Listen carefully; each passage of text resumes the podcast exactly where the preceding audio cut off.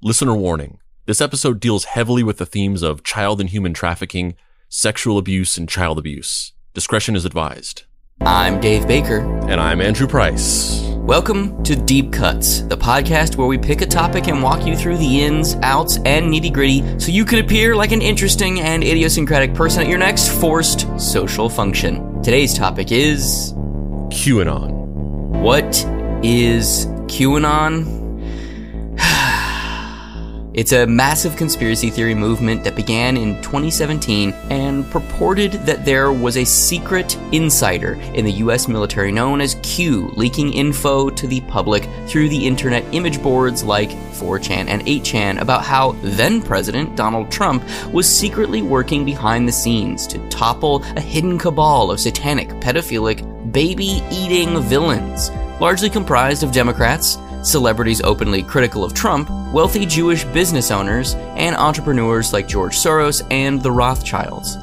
Q's predictions foretold an event would occur any day in which all of these evil deep state members would be mass arrested, executed, and then the world would enter into a period of utopian enlightenment in which all disease would be cured and everyone would become rich.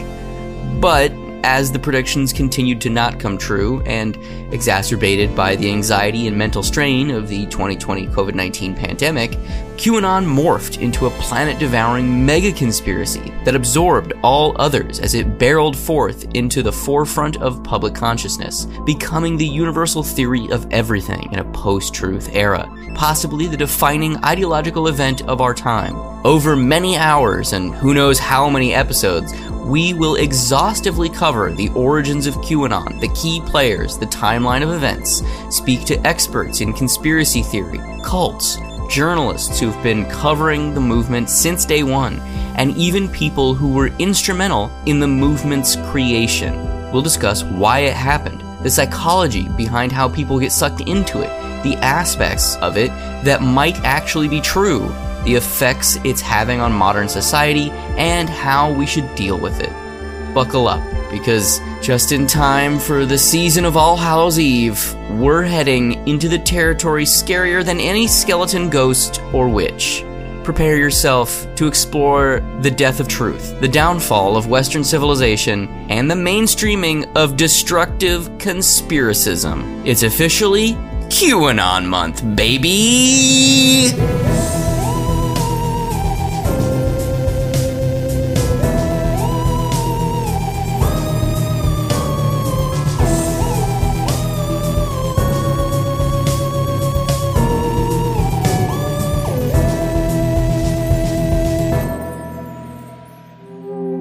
One of the big surprises of the presidential campaign was the explosion of fake news on the internet, fantastic tales that some believed to be true. twenty-eight-year-old Edgar Welch was arrested in Washington Sunday afternoon outside Comet Ping Pong, a popular family pizza. The letter Q may be one of the least used letters in the English language, but for followers of QAnon or Q Anonymous theory, it's a doorway into something called the deep state. He was a patriot. He is someone that is very much loves his country, and he's on the same page as us, and he is very pro-Trump. QAnon okay? first emerged in the months after President Trump took office, starting on fringe internet message boards before spreading to social media. It's been a very slow death of the people that I once knew. Now I don't recognize them, and in a way that's been more painful, because I haven't been able to fully grieve. He just point. posted, says that this nation under God shall have a new birth of freedom, and that government of the people, by the people, for the people, shall not perish from the earth. Abraham Lincoln, November eighteen sixty-three, together we are we Q. Some of those people wearing and holding the seventeenth letter of the alphabet. Are you holding a big red, white, and blue Q? Why do you have that? It's a movement, man. It's the shift. I can feel it coming. Some call it the Great Awakening. You're wearing a shirt that says Q W W G one W G A. What does that mean? It means where we go one, we go all. QAnon is the people that believe in what Trump's trying to do to change During our country. The pandemic, uh, the QAnon movement has been appears to be gaining a lot of followers. Can you talk about what you think about that and what you have to say to people who are following this movement right now? Well, I don't know much about the movement other than I understand they like me very much, uh, which I appreciate, but I don't know much about the movement. I was watching um, the, the press conferences with Donald Trump on T V, okay? okay? I felt like he was talking to me, okay? Um, somebody sent me the YouTube video, Fall of Cabal, and I watched part five. I don't know if you've seen it. Part five. Part five. Part five. It talks about the elite eating children. I mean, like, you tells us stuff and all of it's lies, is what I'm saying. You keep, you keep interrupting me. Because you're lying. Because you're full of shit. That's why. Because every god thing, goddamn thing out of you people's mouths doesn't come true. And it's always, oh, there's energy, and oh, now we're done with Trump. You said he was the Messiah. You said he was invincible. You said it was all over. They were all going to Gitmo. Now, oh, he's part of a larger thing of Q. I will not suffer your Q people after this. I knew what you were day one, and I know what you are now. And I'm it was sick politicians of it. Talking on T V. They're the ones spreading disinformation to Americans. Maybe they're from QAnon. Question. You're going through a possible list of who Q might be. That's right. You're on the list. Well, let's continue. We go one, we go all. We, we, we go, go one, we go all. God bless America. We go one, we go all.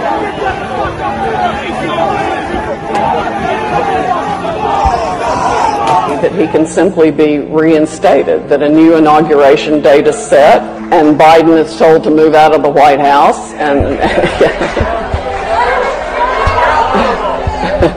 and, and and President Trump should be moved back in. She tells her daughter that she thinks that the White House is upset and that Biden isn't actually president. Um, apparently, what they said is way back when, it was like eighteen seventy-one. Um, inauguration day used to happen on March fourth, and then Donald Trump will be back and he'll be inaugurated as either the nineteenth president of the United States Republic or the first president of some new. The crux of the theory is this belief that you are secretly saving the world from this satanic cult of pedophiles and cannibals. If, uh, if I can help save the world from problems, I'm willing to do it.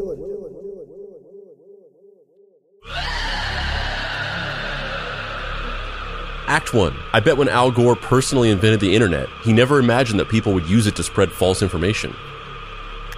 Human beings have a difficult relationship with the truth. We value it. We crave it. It's the very thing we demand in nearly every aspect of our lives. And yet our brains weren't built for it. They're imperfect. They have difficulty retaining an objective view of things. They search for emotional validation rather than a complete and unbiased picture. Our brains even literally change memories to fit a version of the world we prefer. And so we, in the human condition, are caught in this unending paradox of demanding facts while actively crafting our own realities. A lot has been said about how we are living in the post-truth era, or that the mass ambiguation of reliable information is a recent product, but it's always existed.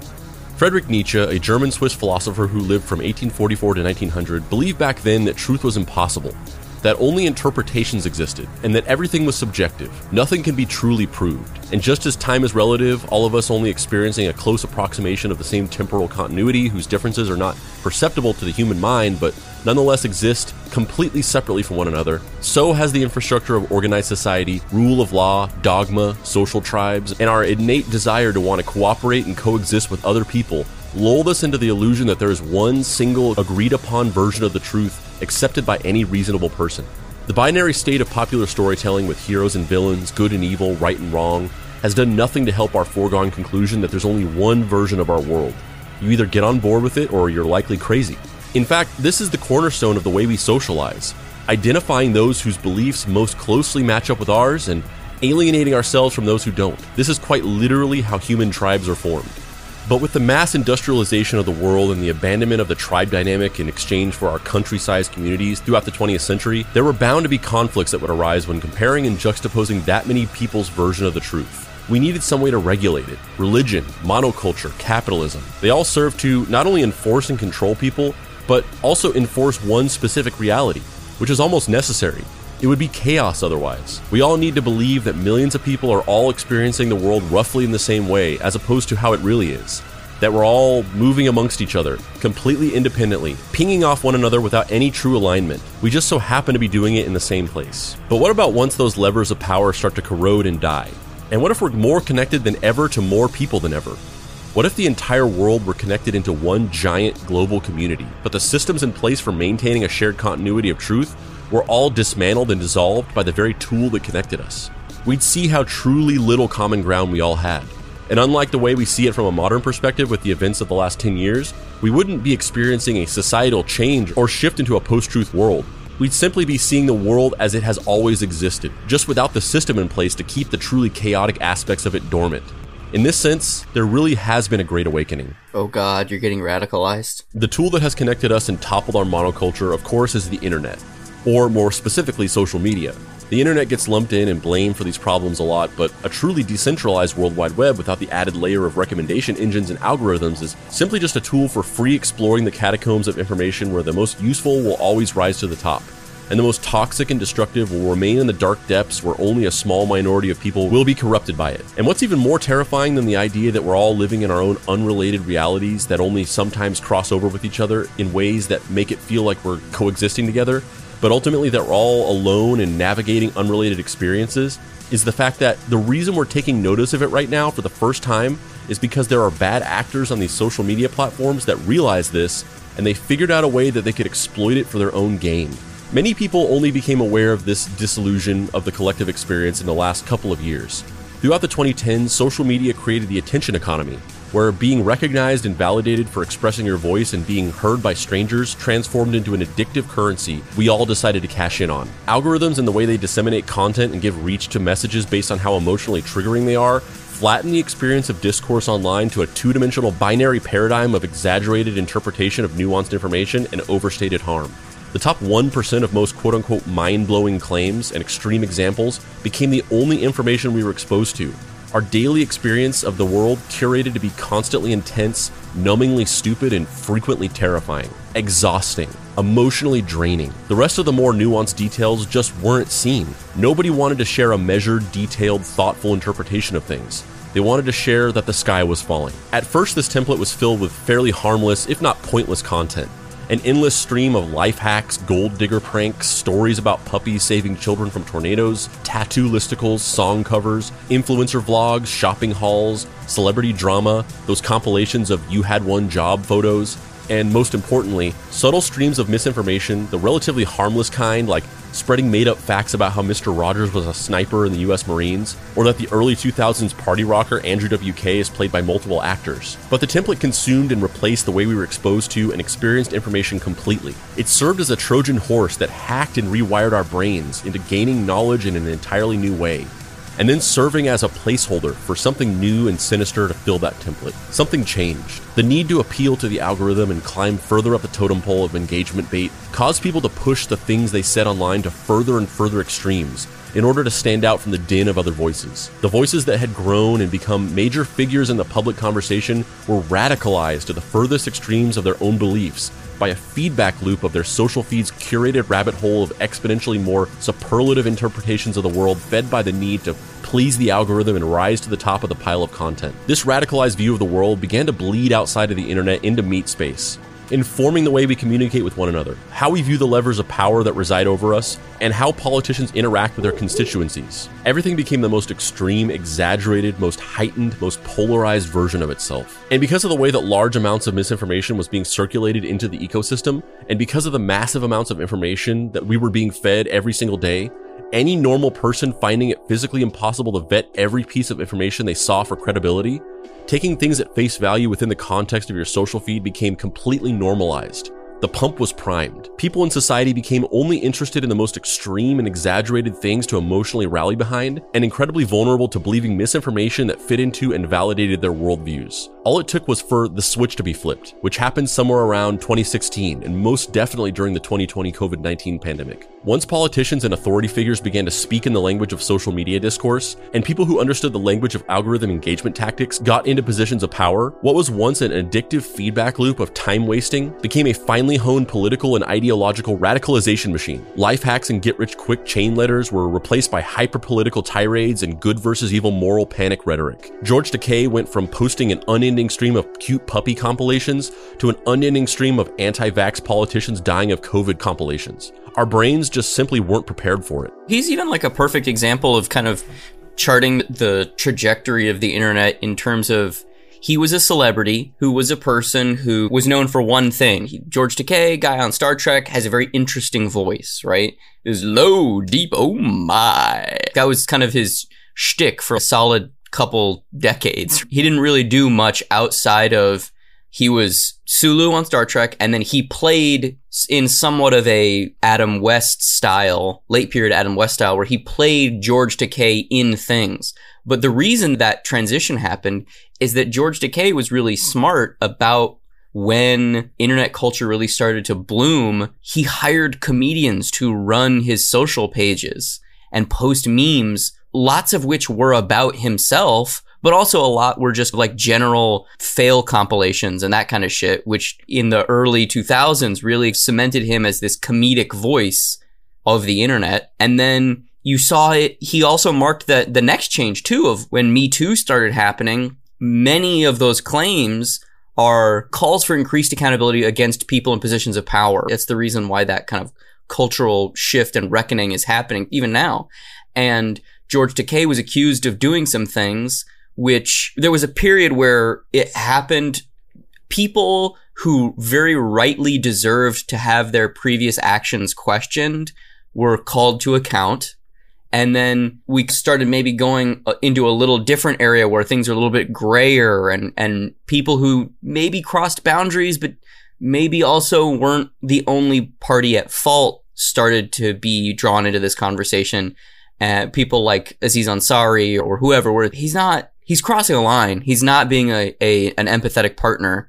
But there's also a gray area there of what he's doing is not the same as Bill Cosby, where if Bill Cosby's raping seventy women. Yeah, this is something that like you should be sat down and called out on, not maybe having a massively viral piece of editorial crafted around it that puts you into the public spotlight and puts you at the same level as Bill Cosby. Yeah, and that's what had happened with George Takei too. There was a person who came out, and during the whole height of the Me Too movement, was basically saying, George Takei sexually assaulted me. He, he drugged me and did things to me. And then the waters get murkier because as time goes on, it, the truth in that might not be as black and white as the person initially said. I, it's just, it's more of a complex thing. And that kind of trajectory of George Takei's life of being this celebrity, known for a specific thing, transitioning into being a comedy icon, playing himself a lot, and then being a figurehead in these two very big transitional moments in the internet's history is, is very interesting. Yeah, and I, fi- I find it very, to watching his trajectory very fascinating because, number one, you're looking at one of those comedians, baby. Oh, you worked for uh, Old Dirty Takei? I didn't work, well, so for about five Four or five years, my company created all of George Takei's content. I specifically focused on them. I didn't work for G- George Takei, but basically we partnered with the company that runs George Takei's social media, which is called The Social Edge. And we, our, our editorial team, a team of comedy writers, created all the listicles that he put out for a while. And it's so interesting to see because back then we were making like fifteen balloon life hacks that'll make your smile appear, like shit like that. Like it's just, it's just, and, and and he was just like, he traded in that kind of like light, slightly clickbaity, upworthy type content for years. And to see that shift between that time of when the accusations happened and then whenever he got cleared of them a little bit, and it was, that kind of went away and he came out of the other side of it, like having been vindicated. And then I think it was, at first it was a matter of, oh, well, I can't just post fifteen balloon hacks after I've just been accused of this horrible crime. Like, it would be weird and inappropriate. And so he started talking about slightly more serious things. And then the whole world just went insane, where, as I'm outlining here, the way that social media disseminated content, this light fare of like life hacks and funny pranks and things like that was just, it was just completely palette swapped for extreme partisan political engagement bait content. The whole internet became just fucking two sides posting like unhinged rant by fu- like this person or whatever. Big tittied goth girl tells you exactly why she wants to step on you because of your political beliefs. Yeah. And he not only just leaned into that around that time, but he turned it into this cottage industry. It's just become this feedback loop of just partisan negativity. It's like cynical because I know for a fact from knowing the behind the scenes world of how George Takei's content team runs that he generally believes in the things that he posts. Like he's not just disingenuously putting out messages that he doesn't agree with, but it's a content factory. He's making money. He doesn't care about that. As long as you don't, as long as he's not posting like Nazi, pro-Nazi material, like he's not going to say something that he disagrees with. But that his whole thing is just a content farm to make money for his company. And I that that's just so funny to see. You know, he started out, that was what he was doing in the beginning. He was a content farm to make money, but it was like harmless shit that was just like life hacks and tattoo compilations and stuff. But to see the evolution to that same business model, but it's just like unhinged Republican rants, crazy manifesto. It's just, it's like this find and replace of this crazy person said this thing and I'm going to write this inflammatory article about it to just get people riled up and angrily hate commenting. That's just very fascinating that we've shifted into that as a society. Yeah, I'm going to find and replace fascinating with existentially tormenting. Yeah, but as I said before, this didn't start with social media. The algorithm simply broke apart the kayfabe, helping everyone to believe we were living in relative harmony. The process began decades ago, perhaps even hundreds of years ago. But before we explore that, let's talk about the matter at hand, QAnon. What is it? How did it start? What does it mean for us? Honestly, I don't even know where to start. It's such a ridiculously dense topic. I, I, I spent months researching for this episode, and every time I thought I had figured out what the beginning was, I slipped into another rabbit hole or I talked to an expert that revealed another layer, and the scope of the research just went even wider. So anyway, let's set a couple of ground rules before we really get into this. This will be an exhaustive exploration of the origins, complete timeline, key events, psychology, and consequences of the QAnon movement.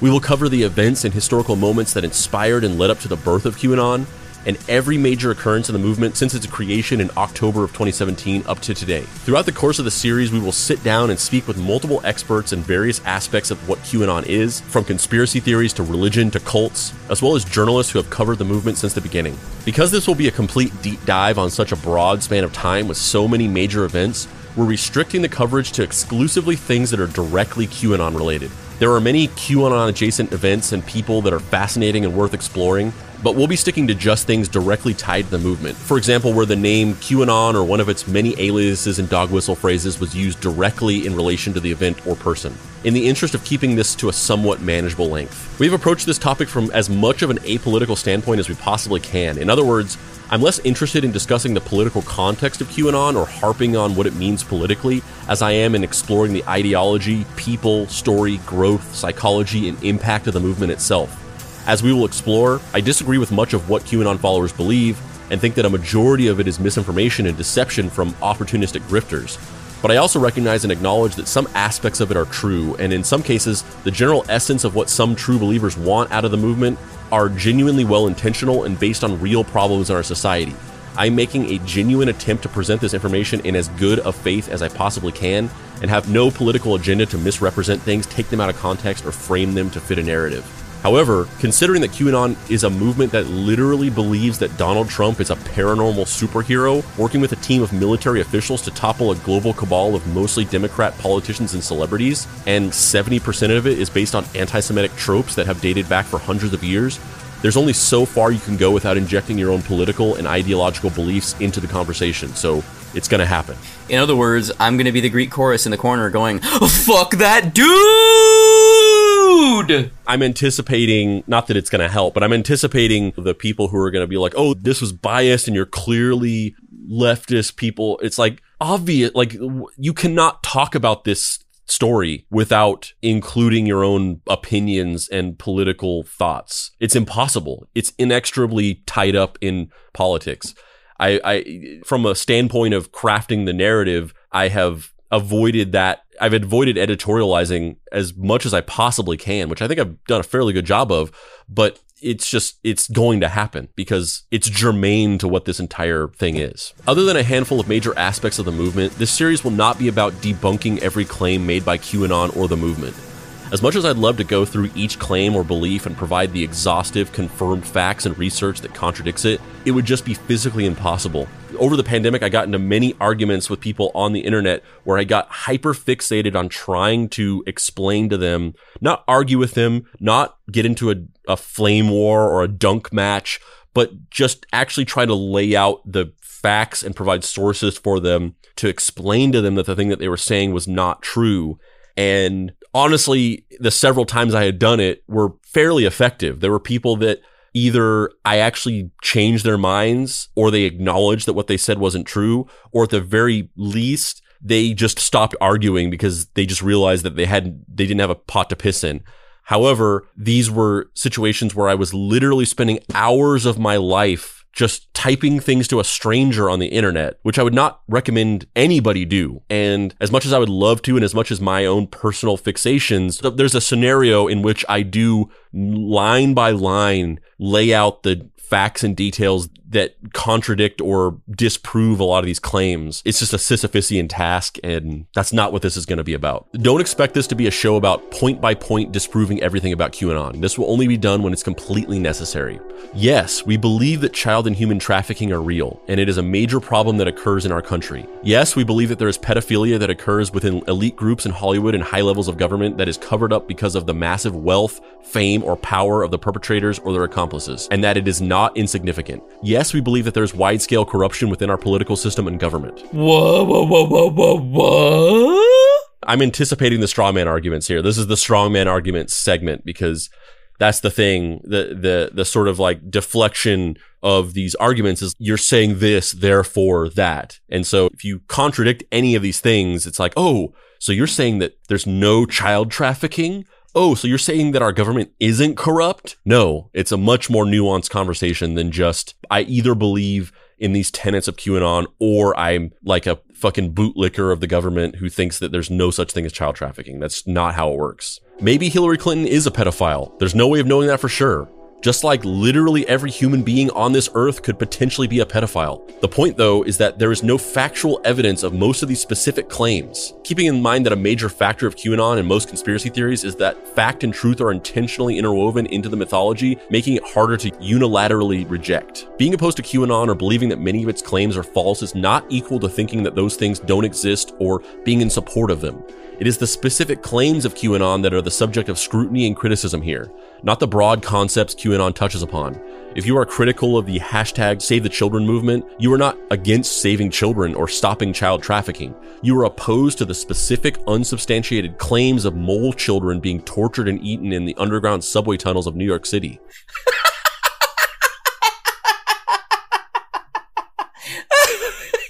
Is it, is that real? Mole children? That's a specific tenant? Yeah, mole children. I mean, we're going to talk about it. We're going to get into it. But mole children was a huge part of QAnon, like in the midst of, of, of the pandemic.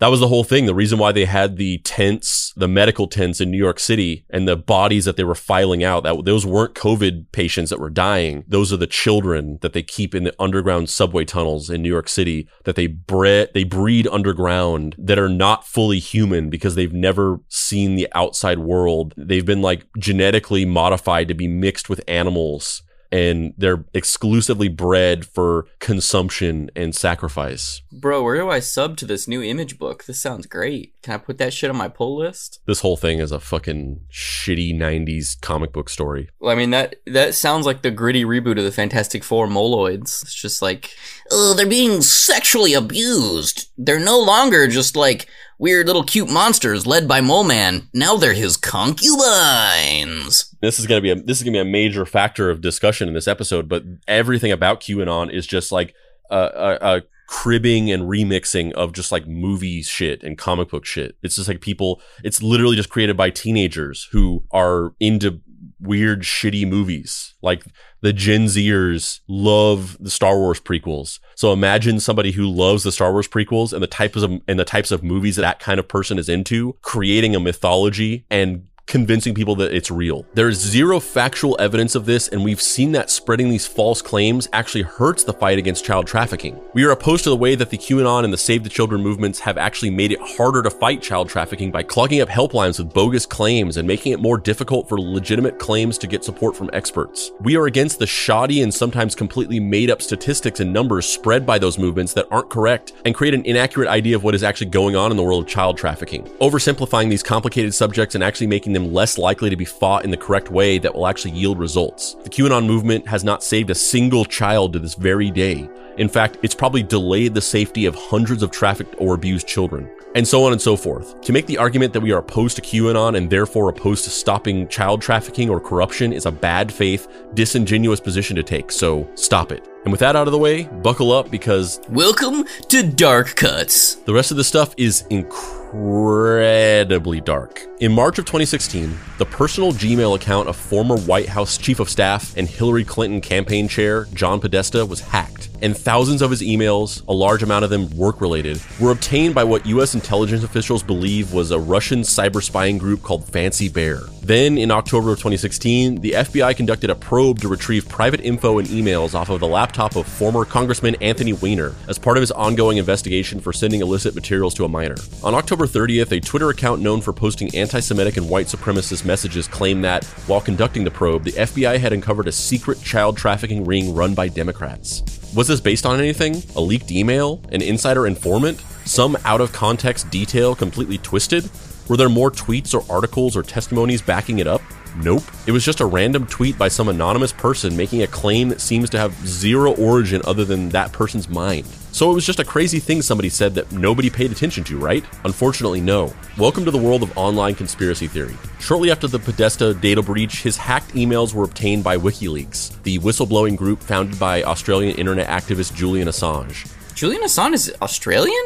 Yeah, I, th- I always thought that he... I knew this before researching this. I had found out prior, but I always thought he was Swedish. Yeah, he's Australian. Weird. Yeah, WikiLeaks was founded in Sweden. He kind of has like a Viking kind of look to him, but yeah, he's Australian. Weird. I didn't know that. And released to the public in October and November of that year in the midst of the twenty sixteen presidential election. The greater public expected the contents of the emails to be a massive October surprise, revealing some damning information that would sink Hillary Clinton's campaign and secure a win for her rival candidate, Donald Trump. However, aside from the revelation that some audience questions were provided to Clinton's team prior to multiple town hall meetings and a few other small pieces of information, the emails ended up being what they call a nothing burger, or so it seemed. In a few of the emails, there was frequent discussion referencing various types of food, cheese pizza, hot dogs, walnut sauce, and more. There was also a reference to John Podesta being invited to participate in something called, quote, spirit cooking. Here's an example of one of the emails. Subject, did you leave a handkerchief? September second, twenty fourteen, from Susan Sandler to John Podesta. The realtor found a handkerchief. I think it has a map that seems to be pizza related. Is it yours? They can send it to you if you want. I know you're busy, so feel free not to respond if it's not yours or you don't want it. John Podesta to Susan Sandler. It's mine, but it's not worth worrying about. And here's another one. Subject, walnut sauce? From April eleventh, twenty fifteen. From Jim Stayer to John Podesta and Mary Podesta. Hey John, we know you're a true master of cuisine, and we've appreciated that for years, but walnut sauce for pasta? Mary, please tell us the straight story. Was this sauce actually very tasty? From John Podesta to Jim Steyer and Mary Podesta. It's an amazing Ligurian dish made with crushed walnuts made into pasta. So stop being so California. In addition, there were emails of correspondence between Podesta and the owner of a Washington, D C pizzeria called Comet Ping Pong, who had ties to the Democratic Party. Subject. Comet Ping Pong and Obama and Podesta? September twenty-seventh, two thousand eight. From James Alefantis to John Podesta. Hello. Some young lawyer-type friends of mine are hosting an Obama fundraiser at Comet Ping Pong on Thursday night and then watching the debate. Should be about one hundred fifty people, and they're raising between twenty-five thousand dollars and thirty thousand dollars. Would you be willing to stop by around eight o'clock or so and make a little speech? They, and I, would be thrilled to have you, of course. I understand if you're not available. Also, I saw that you're reading at Politics and Prose soon. What can we do afterward? Would you like to have dinner at my places? Big or small? What do you think? Before we get into this, we're going to, as we start to cover this, I, I just think it's so funny because if you look at, there's there's like twenty thousand emails. And most of them are have nothing to do with this. They're just completely dry, unrelated. There's only really a handful of emails that reference these things that are talking about food and, you know, involving Comet Ping Pong. And the misinformation that was spread later on was that all twenty thousand emails had all these complicated discussions about food. And if there was twenty thousand emails where they were just only talking about food and just being like, have you had the pizza? Then I would believe it was a secret code for a child pedophile ring too. But it's not. There's only like a handful of them that were referencing these things. And people just claim that they were all about that. And people just believe shit that they see when it's said to them on social media. But the thing that I find so funny, as we'll get into the fact that people started thinking that these were secret codes, is that boomer emails read like they're weird haikus. The way that boomers communicate with each other is so strange. It's just, did you leave a handkerchief? The realtor found a handkerchief. I think it has a map that seems pizza related. Is it yours? They can send it if you want. I know you're busy, so feel free not to respond if it's not yours or you don't want it. This is just like, the wording of this is so strange and stilted. And you can tell that this is like some sixty year old woman that, like, I get why somebody would read this and just find it odd and start theorizing that it's some kind of secret code. Because it's just a, it's an alien way of communicating. Because people, millennials, people our age, we communicate in a very savvy way through text. Like our communications through email and comments, we speak in complete sentences. Our thoughts are crafted to be re- to be read well in text form. We're making them with the intention of being read and sort of understood in that way. The way that boomers and even like later Gen X talk in text, they don't understand how to communicate in a way that is meant to be read. So they speak in this kind of weird stilted way where they're like typing it out the way that they might say it. But it's not even really conversational. It's just got this really weird tone to it that reads really strange. But I don't think the people, re- the conspiracy theorists reading these things, I don't think that they understand that. They don't make the connection of, oh, this is just a weird way that boomers talk and email. And so they're reading this and they're just finding it so bizarre the way that these emails are of like, why would you send an email just talking about a handkerchief? But that's exactly what a boomer would do. They would send an email about a fucking handkerchief. And I just find that so funny that that gap in context birthed this entire conspiracy theory. And though there were relatively few emails with these references, it formed the basis of a new conspiracy theory within alt-right communities on social media. A belief that reverberated out and eventually basically usurped the entirety of global culture and made it impossible for any person to ever be able to sit around a Thanksgiving dinner table with their extended family ever again. The event did for constant low-level existential dread what the M C U did for sitting through the entire credits at a movie theater. The event was dubbed Pizzagate, or hashtag Pizzagate, based on the ridiculously annoying and incessant trend of adding gate at the end of any scandal that occurs. So what was the belief? It was that Hillary Clinton and many other high-profile Democrats ran and participated in a massive underground child trafficking ring that involved the ritualistic abuse and cannibalization of children. How is this connection made? It all hinges on the existence of the popular internet image board four chan, which we will go into much greater detail about later on. But in short, four chan is a community of anonymous users that come together and discuss any topics they want, no matter how taboo or controversial, with very little regulation or moderation. Because of this, it attracts the most fringe of the edgelord population on the internet.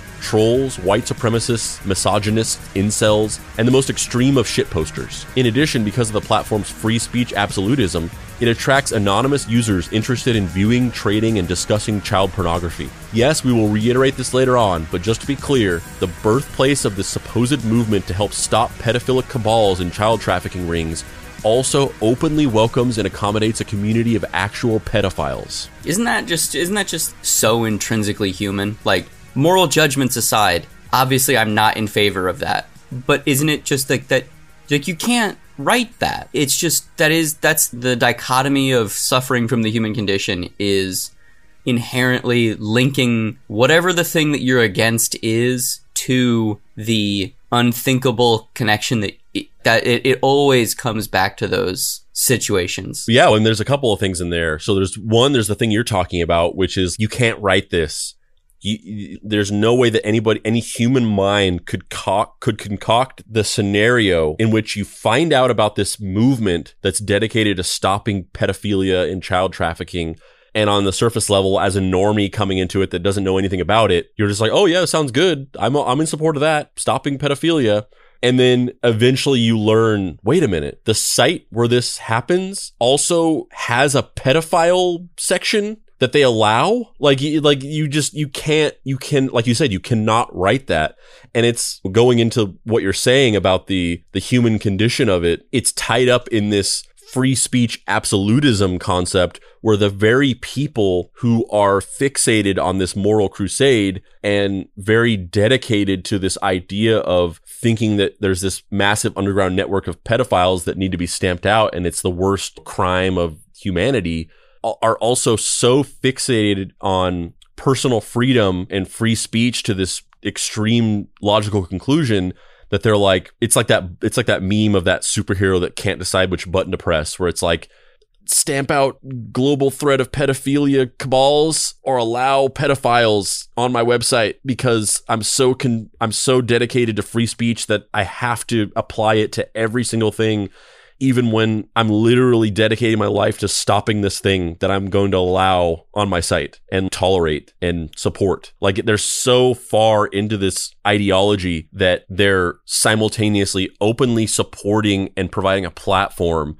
for the very thing that they're trying to stop. And and the whole, their whole belief system just breaks down because it's like, yeah, you can't, you know, only a Sith deals in absolutes. Which is hilarious because that saying in itself isn't is an absolute. You cannot commit yourself absolutely to anything or else it'll just break apart whenever scrutinized to a very extreme degree. And this is the most extreme degree of scrutiny ever, where it's like, okay, yeah, so you believe in free speech no matter what. That's the, the, the core tenet of your life is anybody should be able to say and do anything and not be stopped or regulated by any governmental body or authority figure or other person. Okay, how about pedophiles? Pedophiles can do whatever they want. They can go on here and talk about loving children. And you're just like, yes.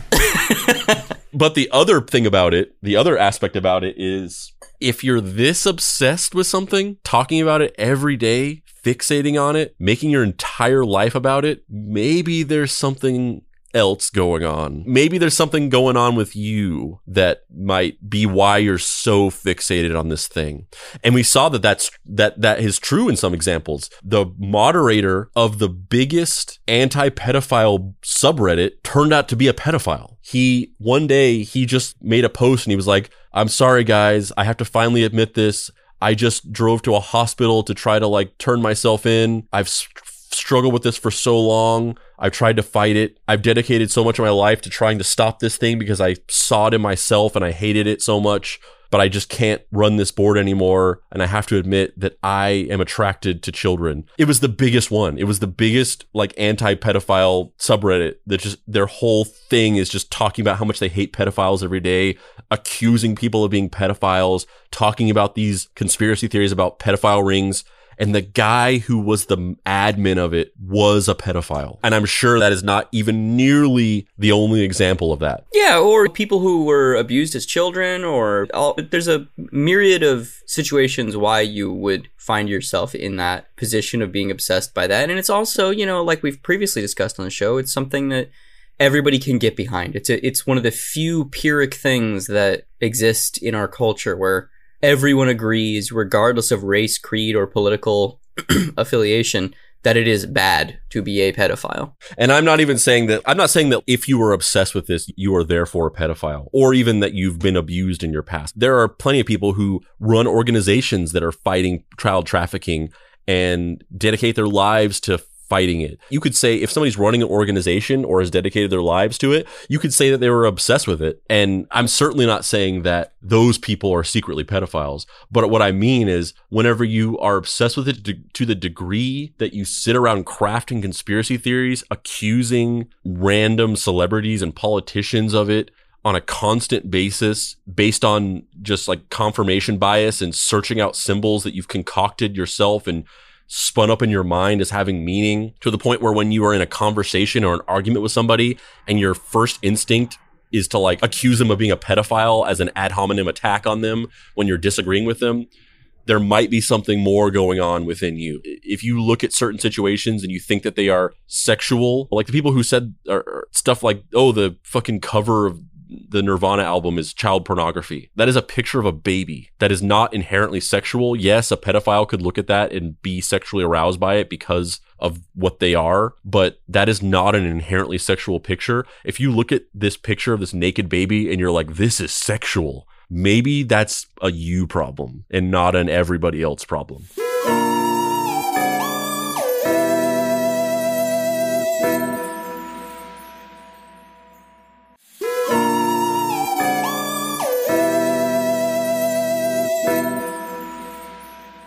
Within the pedophile community that existed on four chan, one of the things they would do was to identify certain YouTube videos that could be utilized as child pornography. For example, a video of a young child being filmed taking a bath as part of a family home video, and leave a comment that simply said C P. The C P stood for child pornography and was meant to serve as a helpful beacon for other wayward pedophiles looking for new material.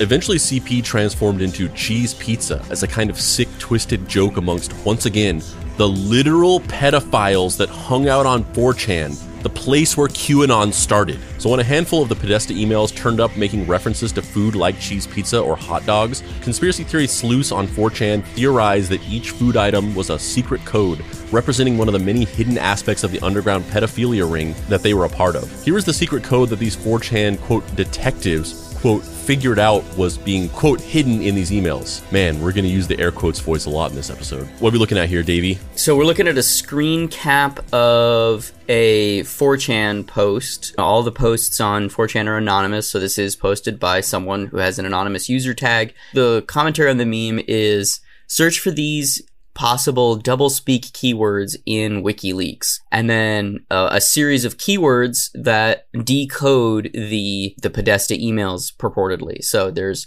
hot dog equals boy, pizza equals girl, cheese equals little girl, pasta equals little boy, ice cream equals male prostitute, walnut equals person of color, map equals semen, and sauce equals orgy. Yeah, so in the email talking about walnut sauce, that was them talking about an interracial orgy, which that's not even, there's not even anything wrong with that. That's not like, even if that was a secret coded message, they were talking about having an interracial orgy. There's, that's not illegal. Yeah, who gives a shit? And yes, much like a lot of the theories and claims we're going to talk about, this wasn't based on some insider information or a decidedly suspicious, if not slightly ambiguous, piece of evidence uncovered by WikiLeaks. It was a made-up thing by some random person that eventually hopped over into the mainstream and was universally adopted by everyone as fact, or, at the very least, popular theory, completely forgetting that it was just the random spitballing of an internet message board commenter who was most likely a teenager.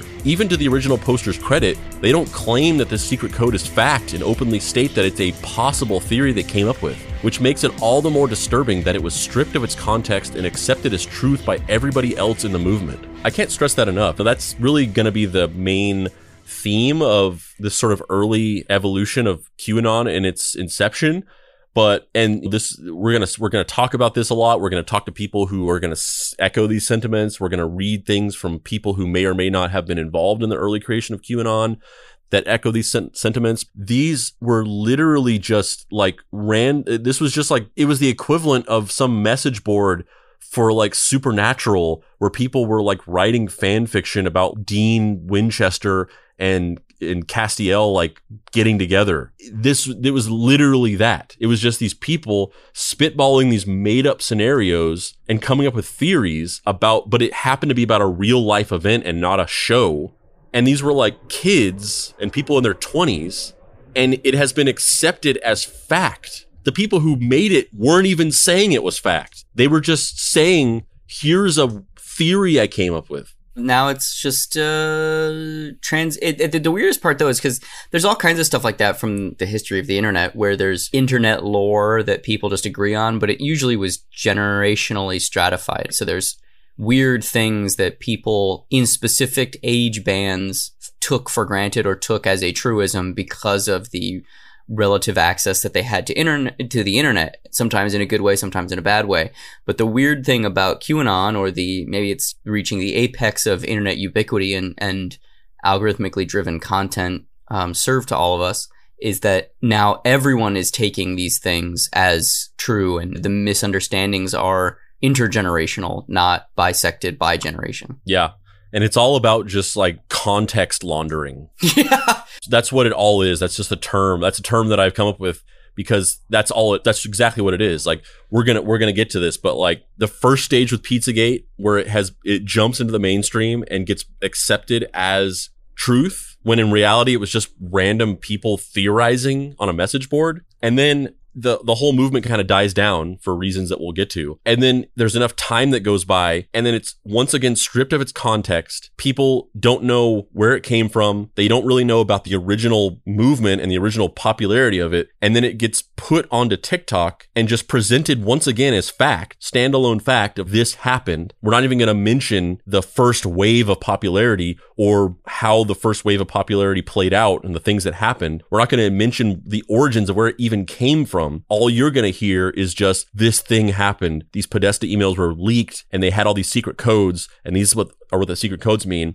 And then the people on TikTok bought into the conspiracy theory in an even more authentic way because they didn't even have the initial context that the original Pizzagate believers had, where they knew it came from four chan or some message board. They knew that. And they believed it anyway. And then the second generation of people, they didn't even know that. All they were just presented a thing in the same way that you would pre- be presented with any information. There's tons of TikToks on on the platform that are just like, here's the history of redlining, or like the videos that we do on TikTok where it's like, this is the story of Tom Hansen, the guy who made this Zodiac killer movie to try to capture him. That's a true story that we researched and read interviews and corroborated with all of this, all of this evidence. And then we can, we can, we distilled it down to a quick TikTok that just goes through the story in a very truncated way and doesn't really provide the sources because that's just not how the platform works.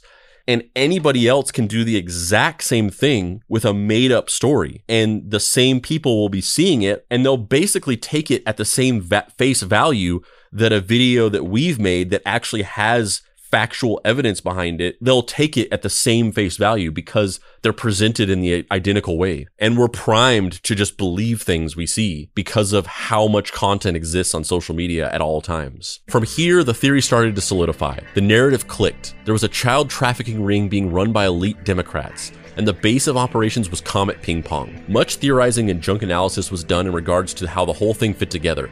For instance, many Anons on four chan speculated that there was secret symbolic meaning in the sign on the Comet Ping Pong building. So take a look at this sign, Dave. Yeah, so this is a this is a photo of the Comet Ping Pong exterior with a neon sign that says Comet, and it has four stars around the comet framing it. And in those stars are a graphical element, one of which is a moon, the other one is a star. Obviously, all of this is playing off of a space theme because comets are in space.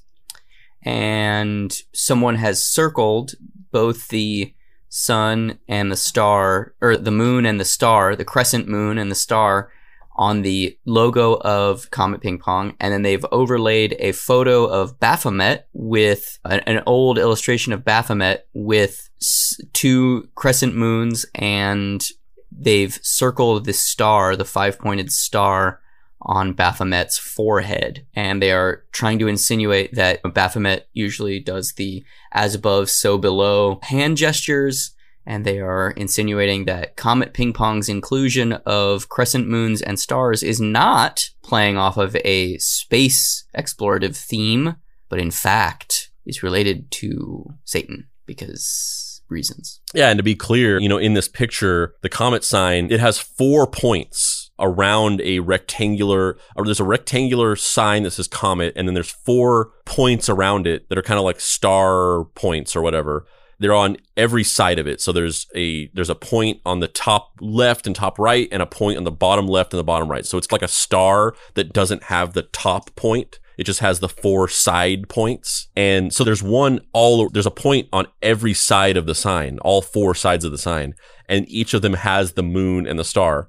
But they've circled just the top left point and the top and the bottom right point. You know, the Baphomet illustration, the one that we've seen in any depiction of Baphomet, he's pointing up with his left hand, or I guess it's his right hand, but it's mirrored, and he's pointing down with his his left, our right hand. I just looked ahead at the script and this photo, the next photo we're going to look at. What?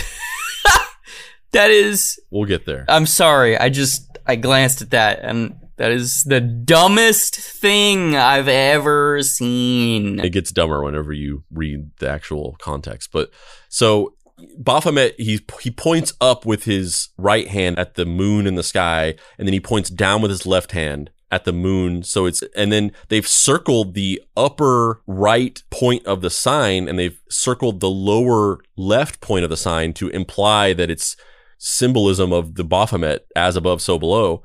But it's just power of suggestion because the sign also has the other two points. It has points on all four sides. So they just arbitrarily have circled the upper right and the lower left one, implying that there's some kind of sim- symbolic meaning there.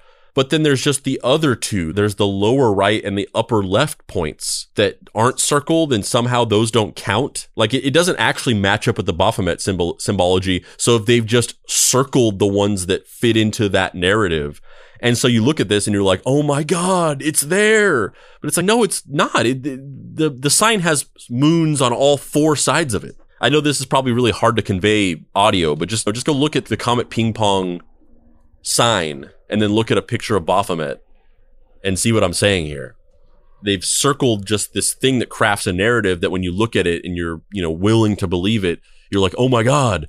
But it actually doesn't make any sense because the, the sign doesn't actually match up with the sim- symbolism of Baphomet at all. They've just like circled parts of it that try to make it seem like it has. Well, and there's a term for this. It's called, I believe it's called ap- apophenia, where it's a condition where, or a, a term describing a condition where you draw correlations or connections to things that don't exist. Like the silly version of this is like the meme from It's Always Sunny in Philadelphia, where Charlie is like standing against the wall and he's got the red string wires and he's like, ah, whatever. Like, you know, seeing conspiracies that have correlations that aren't factual is usually housed under this idea of apophenia, drawing false narratives or false narrative threads or correlations where there are none. And this, my friend, is apophenia. It's not even a particularly sophisticated version of apophenia. This is like baby's first apophenia. It doesn't even actually work at all. Yeah, totally. Another image started circulating that claimed to be of former President Barack Obama in the cavernous basement of Comet Ping Pong, proving that this was some kind of hub for these elite Democrats and that there was a massive underground fortress below the business. Look at this picture. This is uh, one hundred percent Barack Obama playing ping pong in the White House. That is the hallway of the White House. one hundred percent that is the White House. And he's playing ping pong with a little boy, and there are some aides and obvious White House employees standing behind him watching.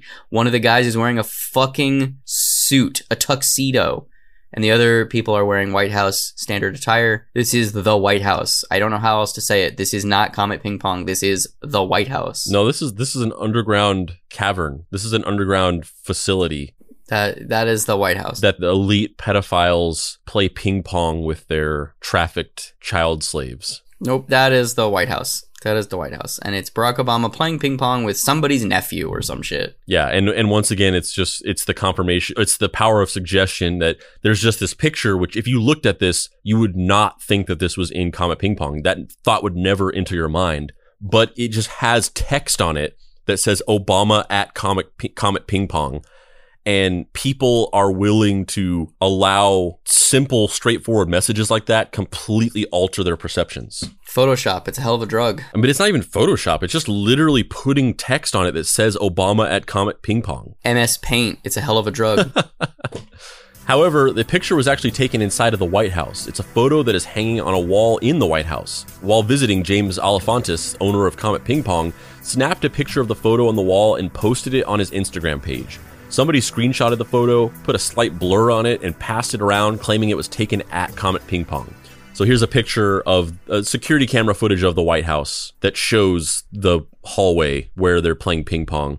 And it's just, you can tell that it's exactly the same place. It's got the same statues and the same carpet and the same architecture of the, the columns and stuff. Like it, it's just the White House. So obviously the entire thing was as a result of the kind of ridiculous, shoddy, half-baked form of quote-unquote research that many conspiracy theory followers practice, where they look for anything that can serve as evidence to support their claims, do not do their due diligence of verifying the validity of the research, and pass it off as confirmed. Somebody saw the picture of Obama playing ping pong in a giant hallway posted on the owner of Comet Ping Pong's channel, assumed it was taken at Comet Ping Pong because the owner had posted it and there was a ping pong table in it, and immediately claimed that it was proof of an underground cavern where elite Democrats hang out under the business, without doing even the most basic amount of follow-up investigation to realize he had taken the photo inside of the White House and posted it on his Instagram page because it was a picture of Obama playing ping pong, which was obviously relevant to the theme of his pizza restaurant. Like, if you ran a ping pong business and saw a picture of a U S president you admired playing ping pong, you'd take a picture of it and post it on your social media. Like, literally anybody would do that.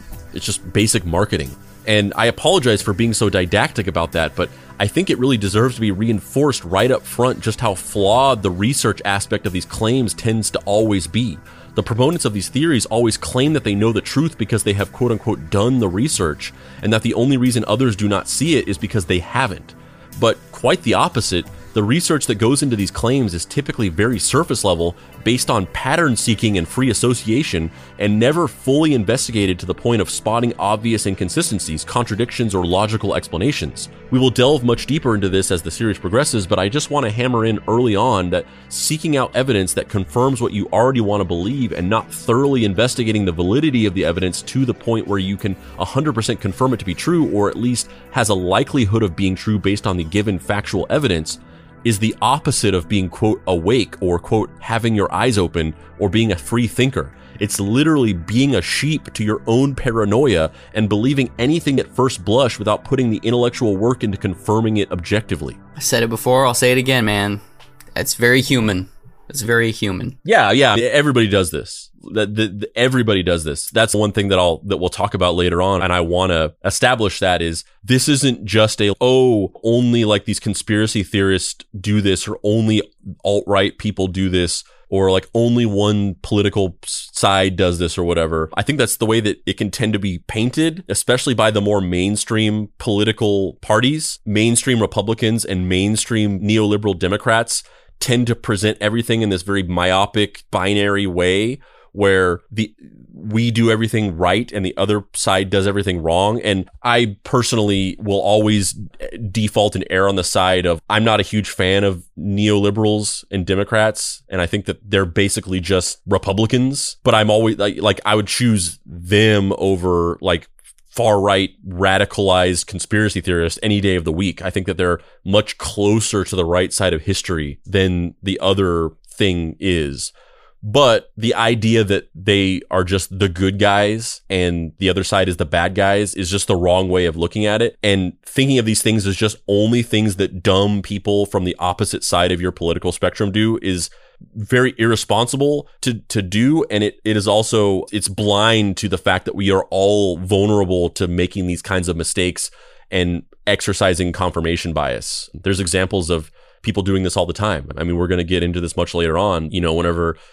Fast forwarding much later, whenever whenever Trump got COVID and everyone was like, oh shit, what's going on? He's in the hospital. There was all this speculation that he was like secretly dead and they were just covering it up.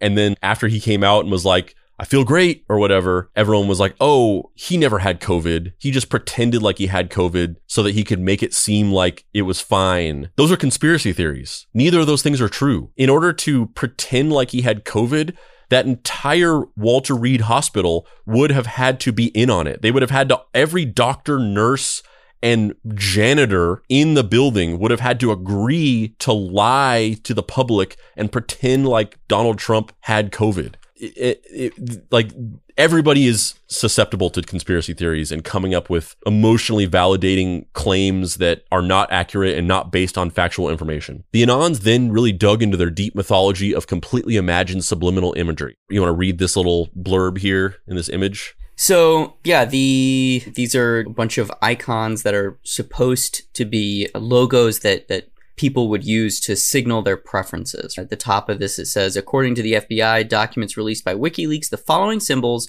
are used by pedophiles to identify sexual preferences. A blue triangle for boy lover, pink heart for girl lover, a squiggly blue line for uh, little boy lover, a pink and purple butterfly for child lover. Conspiracy theorists claim the other designs used elements by business owner near Comet Ping Pong also resemble these pedophilic symbols. The Best Pizza logo is a... Some businesses that in the area around Comet Ping Pong. There's another restaurant called Besta Pizza. Besta Pizza. Besta Pizza is a flying triangle turned on its side, which I guess kind of resembles the boy lover one. The icon on the Terrasol website is a hand inside of a heart, which I guess maybe because they're heart related, you could see that. It's a little child's hand inside of a adult hand. The Comet Ping Pong logo, which is a different one that's on the surface of their, or the front of their building, which is just a green word balloon that says Comet with ping pong underneath it, looks nothing like Little Boy Lover, like just nothing. And Play, Eat, Drink, a symbol found on the Comet Ping Pong menu, is two ping pong paddles next to each other with a strip of text that says play, eat, drink. And I, that's a pretty far stretch to say that looks like a butterfly as well. Yeah. And it, it, it, the Comet Ping Pong logo looks nothing like the squiggle line. I don't even know how the correlation could be drawn there whatsoever. The butterfly one is a far stretch because it's just two ping pong paddles crossed, which is like a pretty iconic look of like you have two swords crossed or whatever. That's a thing that you see a lot. The the other one, the heart, the quote-unquote girl lover symbol is a pink heart that's like a heart with a heart inside of it.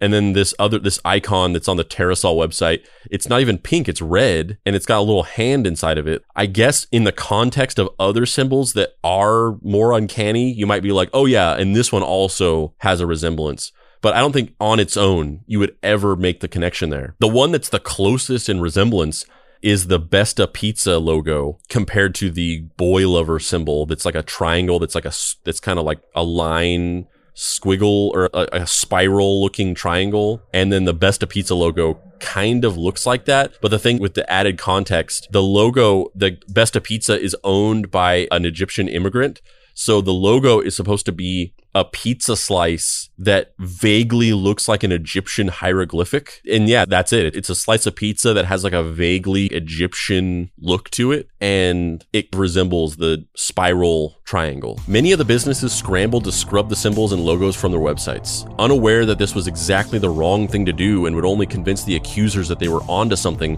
and the businesses were working to cover up their crimes. Yeah, it's so funny. It's so funny though to think about. I mean, I guess what else do you do? Because if someone's like, oh, Oh, your logo looks like a pedophile logo on the internet, you're like, oh, I gotta change that. But it's still, you're absolutely right, that feeds the conspiracy theory more, but you're damned if you do, damned if you don't in that situation, you know? That's by design of this whole thing. There's nothing you can do. Like, the, but I think that ultimately the best thing to do is just to not change it, because they're going to accuse you either way. They're going to say that like nothing you're going to do is going to make it better. They're just going to keep harassing you. So you might as well just leave it, because taking it down is just going to give them an extra piece of, of ammunition to confirm that they're right about what they're saying. Comet Ping Pong posted a picture of a large empty walk-in freezer, which Anons claimed was a picture of a secret kill room. And if you're wondering why a secret underground child trafficking ring running out of a pizza restaurant would just be blatantly posting evidence of their crimes and purposely injecting symbolism into their signage in order to needlessly draw attention to themselves, first of all, congratulations, you're a reasonable person. But second of all, they have an explanation for that. We will touch on this more later, but the deep state and these secret cabals are so cocky, so sure that they are untouchable, so convinced that they are above the law in every conceivable way, that they actually take pleasure in hiding symbols and clues to their crimes in plain sight, and delighting in how nobody can do anything about it. In fact, the act of hiding symbolism in plain sight is a part of the satanic incantations and rituals that the deep state needs to perform in order to maintain their youth and power. But that's getting way ahead of ourselves. In actuality, the walk-in freezer wasn't even from Comet Ping Pong. It was a picture of a walk-in freezer from a different building that Comet Ping Pong was considering leasing. Another photo materialized, with posters claiming it was the owner of Comet Ping Pong, Alefantis, admitting he was a pedophile by wearing a shirt that said Je heart les enfants, or I love children in French. And to clarify, the shirt is like J apostrophe and then a picture of a heart, les enfants. I adore L'Enfant or whatever. However, the person in the picture wasn't even Alefantis. It was the owner of a different restaurant in the D C area called L'Enfant, and the shirt was clearly merch for his restaurant, parodying the iconic I Heart New York t-shirt slogan. The restaurant was named after Pierre Charles L'Enfant, an American colonist from France who served under George Washington during the Revolutionary War. Man, that's a deep cut. That is a deep cut. All right, so what do you want to name your restaurant? You could be like Tasty Foods or like uh, Arby's or like, what do you what do you want to talk? I want to name it after a Revolutionary War French expat. Well, and that's the reason for this whole conspiracy theory is this block of town in Washington, D C, this like little, this little like community of businesses, restaurants and bookstores. They're all just a bunch of like hyper liberal intellectuals like Alefantis, the guy who owns Comet Ping Pong and a couple other businesses on that street. He's just, he's a politically active member of the Democratic Party. Like he's friends with all of the high level Democrats. And there's another business called, called, what is it called? Politics and Prose. It's a bookstore. And the bookstore is run by a former Democratic speechwriter. And every other business on this block, they're all run by these, like, basically these white liberal intellectuals. So that's the whole reason for why this conspiracy theory exists. This guy who runs this restaurant, L'Enfant, he's just another, like, liberal intellectual who would name his business after some fucking obscure historical figure. But it's because of this that these conspiracy theories exist, that these people that create these conspiracy theories, they look at this and they see that all these business owners are these like affluent liberal intellectuals. And they're like, oh my God, this is the den of the beast. This is where all of these elite deep state members are running these businesses that are secretly fronts for these dark crimes or whatever. And before your brain molds over with the crushing stupidity of this, I want to take a second to play devil's advocate here. As damaging as this is and as irresponsible as it was for these early posters to spread this misinformation, I think it's important to remember that these posters did not actually believe any of these things were true. This was a group of edgelord shitposters crafting fan fiction designed to vent their hatred for a political group, the L G B T Q community, and other aspects of society that they didn't like. It wasn't actually their intention for this stuff to carry over to the greater public and be accepted as fact. It was just a deeply toxic and hateful way of getting together and shit-talking with their online friends. To hear these things and think, how could somebody be stupid enough to believe this, is to underestimate the true malevolence and toxicity of these claims. It wasn't brainless idiots believing obviously fake things. It was a group of shark-eyed, soulless kids who actually derive entertainment out of spinning stories that accuse gay men of being pedophiles, and literally not caring at all what kind of damage their fun causes or who it affects. But over time, this would change. The final piece of the conspiracy theory claimed that John Podesta and his brother, Tony Podesta, were responsible for abducting Madeline McCann, a young girl who disappeared on May third of two thousand seven. The reason for this was that British police released two digital police sketches of the suspects in the kidnapping based on witness testimonial, and posters pointed out that the two sketches bore a striking resemblance to the Podesta brothers. So we're looking at like computer-generated profiles of what the kidnappers of Madeline McCann look like, and I would say the John Podesta C G rendering is like, that's within the margin of error, maybe. Yeah, it honestly looks like him. It's like the lip area, the way that he's got that sort of like protruding upper lip, that that is definitely represented in that police sketch. The Tony Podesta one looks zero percent like him. Yeah, it doesn't look like him at all. It's just in conjunction with the other one. It's like, oh, this kind of looks like John Podesta. I'm looking for this pattern. This other picture, his face is a little fuller, and Tony Podesta's face is fuller, so therefore it's him. However, in actuality, the two sketches were not of two different suspects, but of two different sketches of the same suspect based on two different witness testimonials. This theory would have likely remained a bizarre, incredibly toxic form of pretend play on four chan, but something happened that I assume many of these posters had never anticipated. The story was picked up by conspiracy and alternative news publications like Planet Free Will, The Vigilant Citizen, and InfoWars. It was signal boosted by alt-right influencers like Mike Mike Cernovich, Brittany Pettibone, and Jack Posobiec, and many others, including the creator of Minecraft, Marcus Notch Person. What? Yeah, the uh, Notch is like a huge alt-right, like game, Gamergate, QAnon. That's why he was he was he's not involved in Minecraft anymore. He sold the company, and they've scrubbed his like legacy from the game because he's a full-on incel Gamergate guy. Discussion about it bled over into the much more mainstream domain of the r the Donald subreddit, a massive Reddit channel devoted to discussion about then President Trump by his supporters. Eventually, a dedicated r Pizzagate subreddit was spun out from the Donald. r Pizzagate was quickly banned by Reddit for violating its anti-doxing policies, which then prompted the community to create v Pizzagate on the free speech-focused Reddit competitor Vote. The theory had gone mainstream, and as it moved out of four chan onto bigger platforms with more visibility, it was completely stripped of its original context as hateful shitposting by trolls and reached a large audience who were primed to genuinely believe every bit of it. And you know, I, I and I just want to clarify that while I think that the people who crafted these theories on four chan, they never intended for them to become accepted as fact or to jump out and turn into this theory. That's not to say that when it did happen that they were like, oh no, or this is what I wanted. I guarantee that they ate this shit up. Like they did, they weren't trying to do this, but whenever the shit that they made up on this forum went viral and people started believing it, like they they loved every fucking minute of it. Otherwise, they would have spoken out and said that it wasn't true. With this newfound exposure of the conspiracy theory came waves of coordinated harassment of Comet Ping Pong, owner Alefantis and his staff. The business received countless death threats both on their social media pages as well as the company's phone lines and mailboxes. Bands that had performed at the restaurant were lumped into the conspiracy theory and harassed online. Death threats were lobbied at artists who had painted murals on the building.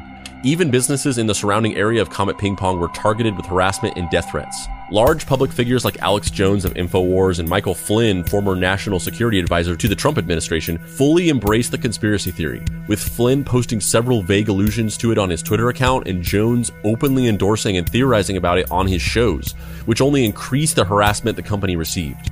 As Alex Jones once said on his talk show in reference to the Pizzagate conspiracy, "When I think about all the children Hillary Clinton has personally murdered and chopped up and raped, I have zero fear standing up against her. When, yeah, you heard me, Hillary has personally murdered children. I just can't hold back that truth anymore." Despite multiple pleas from Alefantis and attempts to disprove the claims made in the theory, the harassment and speculation didn't let up.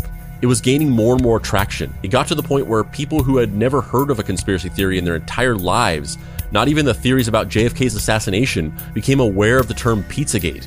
And for a lot of people who had only recently become political for the first time in their lives after the election of Donald Trump in twenty sixteen and the way that social media and the new cast of political figures had polarized our social and political lives into a good versus evil struggle that could no longer be ignored by anybody, and were not familiar with the fact that information coming from the internet could very well be wholly made up by some random thirteen-year-old and still disseminated to millions of people as if it was true, just were not ready to process the information that they were starting to see all over their feeds. They were enraged by what, to them, seemed to be factual account of a child trafficking ring being run out of a pizza restaurant in Washington, D C by politicians that nobody was talking about for some reason. They were lower middle class people with kids who had never even heard about child trafficking before and were suddenly confronted by not only the very existence of it, but the fact that it was happening right out in the open. It caused a moral panic unseen since the obsession with satanic cults in the nineteen eighties swept the nation and spurred on by the massive gap in knowledge between what they had immediately become aware of, that child trafficking existed, it was a massive problem, and nobody was doing anything to stop it, and the truth of the situation, that many organizations have been dedicated to fighting child trafficking for decades, and that the entire Pizzagate theory was fabricated based on bad research by shitty, disingenuous forum trolls. On November seventh of that year, the hashtag Pizzagate first appeared on Twitter. Over the next several weeks, it would be tweeted and retweeted hundreds of thousands of times each day, many of them from bot and sock puppet accounts based in the Czech Republic, Cyprus, and Vietnam, according to an analytic study of the hashtag. Pizzagate had risen to a fever pitch, and the only thing that was certain was that something was going to happen to let out a little bit of that steam. And what did the owners of four chan, the platform that allowed these false claims to run rampant, think of the frenzied witch hunt they had helped birth?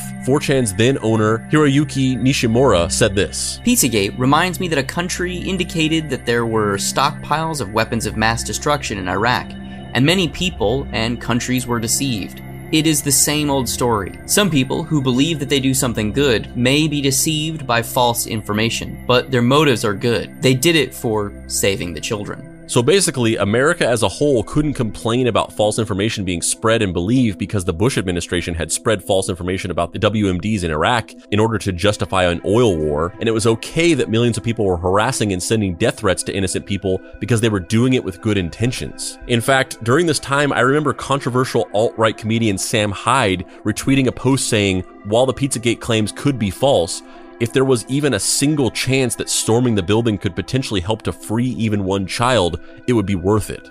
This logic, of course, being incredibly flawed because the claims were not based on any factual evidence, and the ongoing, quote, investigation into Pizzagate involved repeatedly sending death threats and other forms of harassment to the business and its employees. Yes, of course, it might be worth following a potential lead to ensure that children are not being ritualistically abused and trafficked, even if it ends up being a false claim if A, there is even remotely a single valid piece of evidence suggesting the claim is real or worth investigating, and B, potentially innocent people aren't being put through a massive harassment campaign before they're proven guilty in the process. By this same logic, you could literally just make up any claim you want to justify harassing one person and searching their home as being, quote, worth it in the off chance you end up being right and actually saving one single child. I'd never, for instance, claim that alt-right comedian Sam Hyde is definitely a secret pedophile who is keeping multiple children locked up in his home and ritualistically abusing them. I would never suggest that people inspect his social media channels and search out hidden symbology and clues alluding to this fact, and I'd never, ever suggest that our listeners start mass bombing his public channels with these accusations. But of course, if you did, it would actually be okay because that information is out there now, and it would be worth it in the off chance that it could save even one child's life. This is when the harassment started hitting a little closer to home. On November sixteenth of that year, Jack Posobiec, the leader of a pro Trump grassroots organization that had aided heavily in getting Trump elected, became interested in Pizzagate. He hadn't fully bought into the theory, but he had become incredibly curious about it and publicly claimed that it could be plausible based on his knowledge of the Podestas. And ultimately, he had a vested interest in any theory that could effectively take down the top players in the political establishment that he hated the most. One night, Posobiec and a friend visited Comet Ping Pong to have dinner. They didn't raise a stink or attempt to harass the staff, but he did live stream the entire visit. So a lot of people have been going into that back room. They want you to? No, a lot of people have been going to that back room. So that that, that one guy who was here before left, right?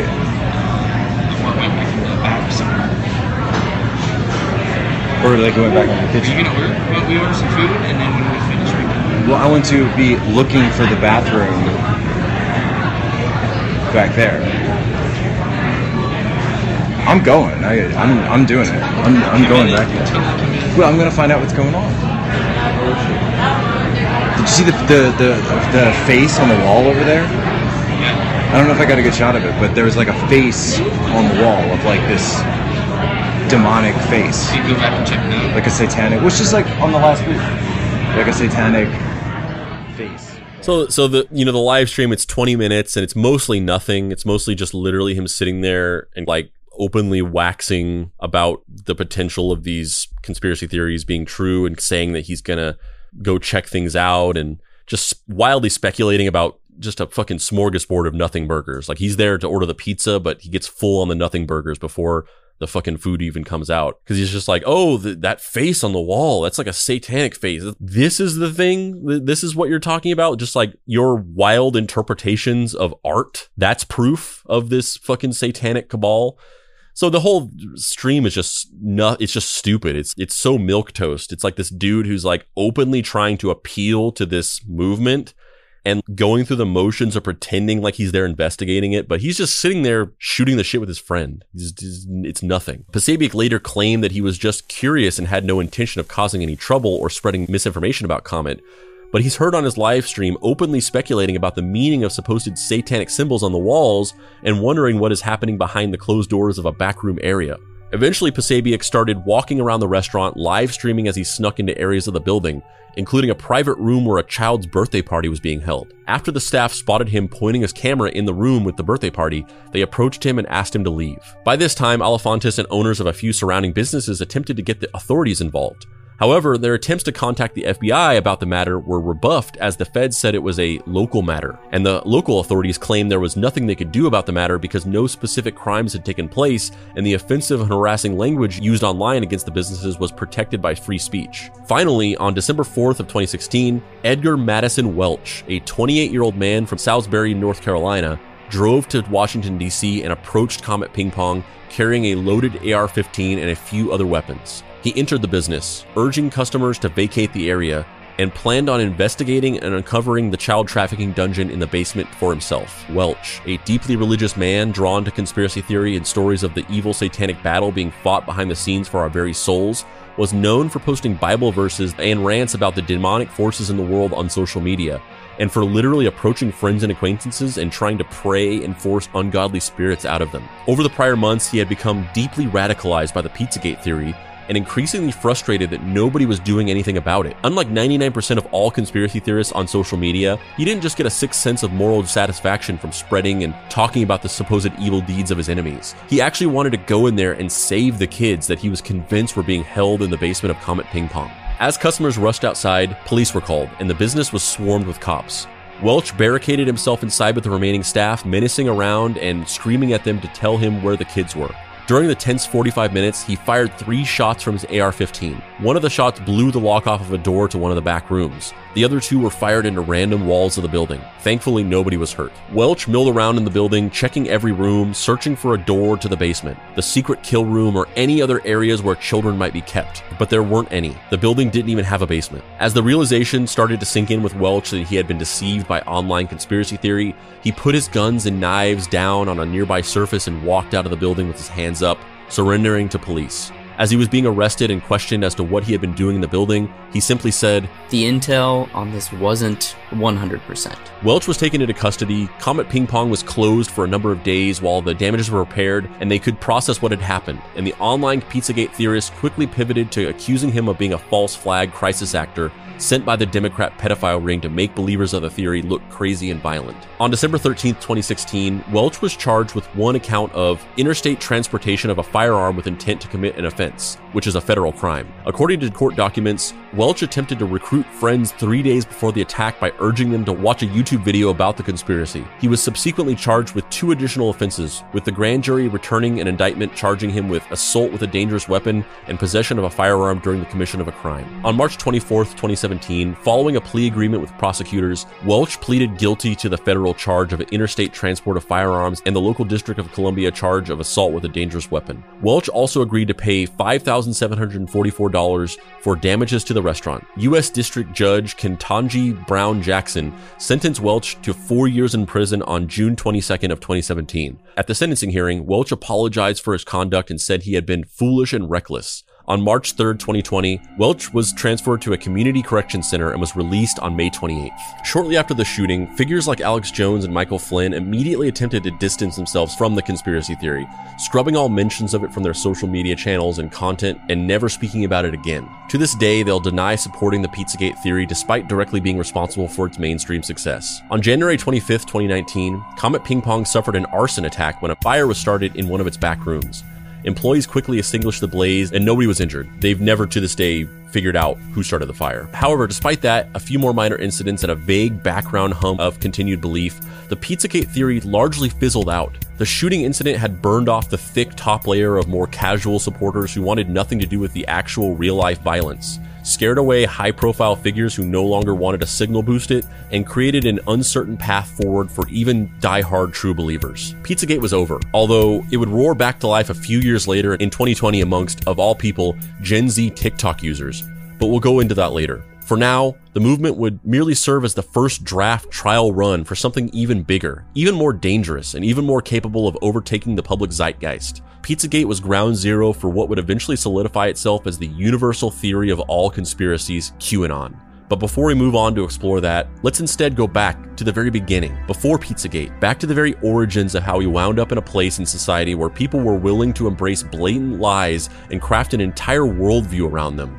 Because in order to truly understand the meaning and implications of QAnon beyond the surface level, quote, it's just a bunch of crazy, stupid people trope that we've all accepted, we need to understand that the core strategies, beliefs, and machinations of the QAnon movement have been in the works for decades, and we're only just now seeing the results. Ancient anti-Semitic conspiracies that date back hundreds of years, calculated plots to erode the very fabric of truth with strategic misinformation campaigns, the development of artificial intelligence, manufactured political supervillains, and the gradual dissolution of the shared human condition. This is the path that eventually leads us to QAnon, and we'll explore how it all played out and how exactly we got here in part two of QAnon Month on Deep Cuts. I'm Dave Baker. And I'm Andrew Price. This has been Deep Cuts. You can find me on the internet at hey dave baker dot com or on Twitter, Instagram, and TikTok at x dave baker x. Andrew, where can people find you on the internet?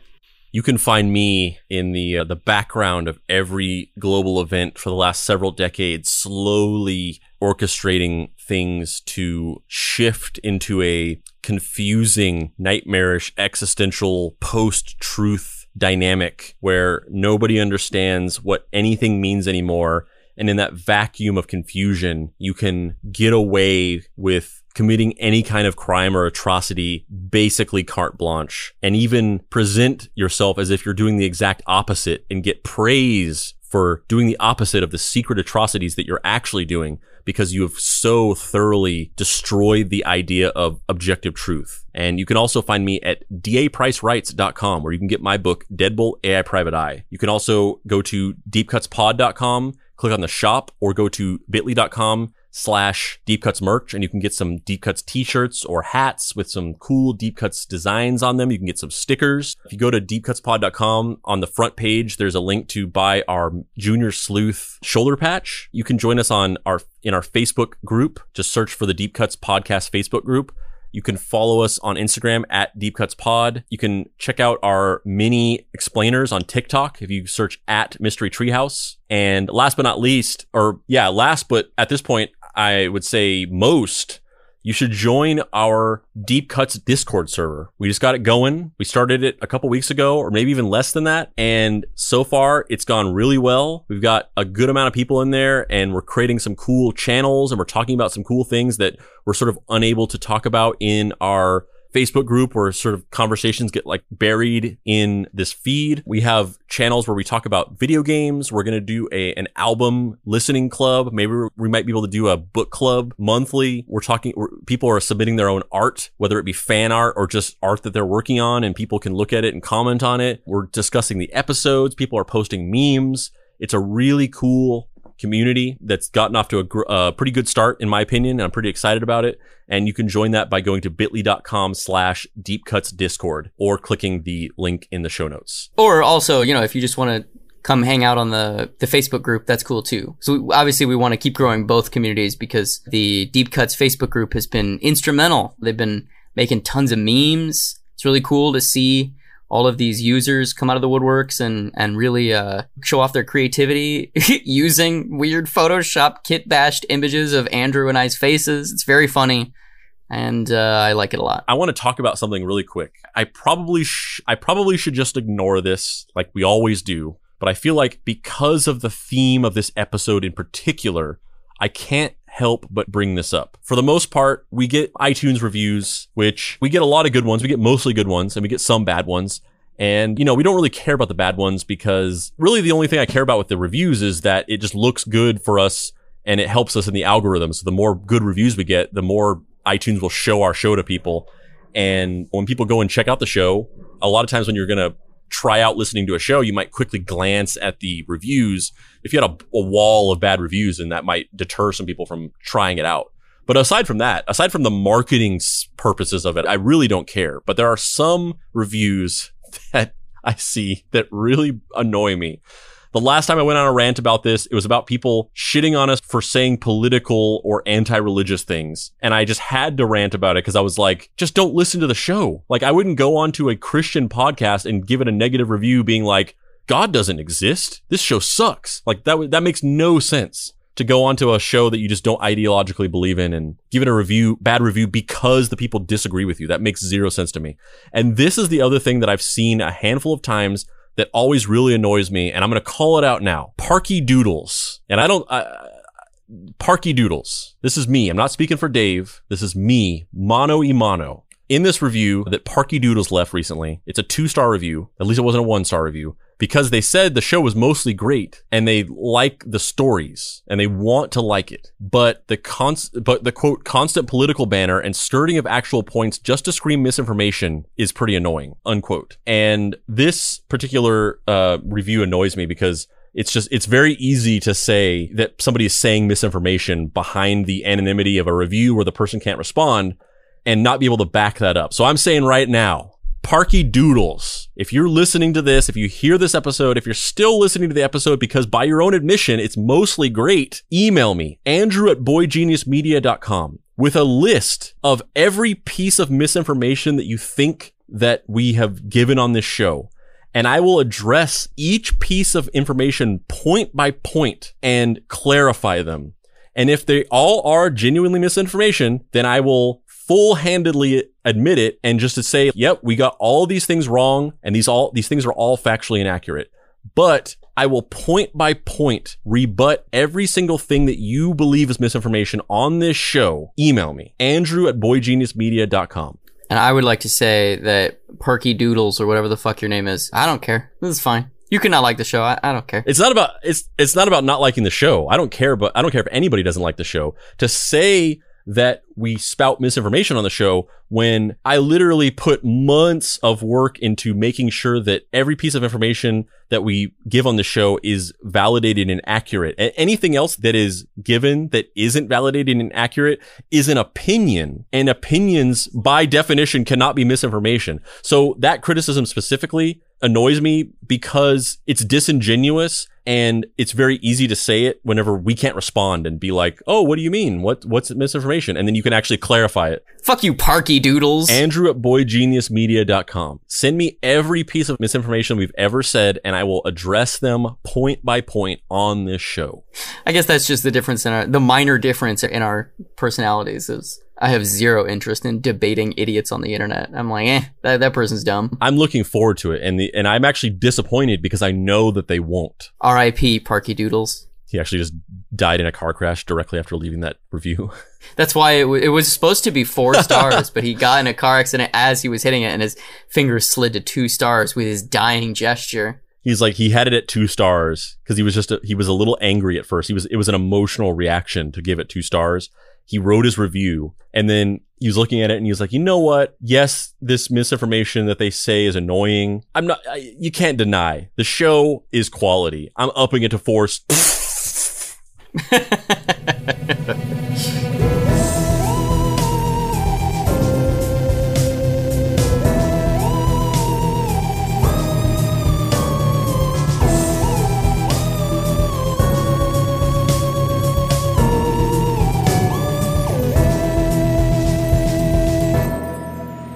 Deep Cuts is a production by Boy Genius Media. If you'd like to find this show and others like it, please visit boy genius media dot com or deep cuts pod dot com. If you want to join in on post-episode discussions, please join the Deep Cuts Podcast Facebook group. Finally, subscribe to our YouTube channel for additional video content.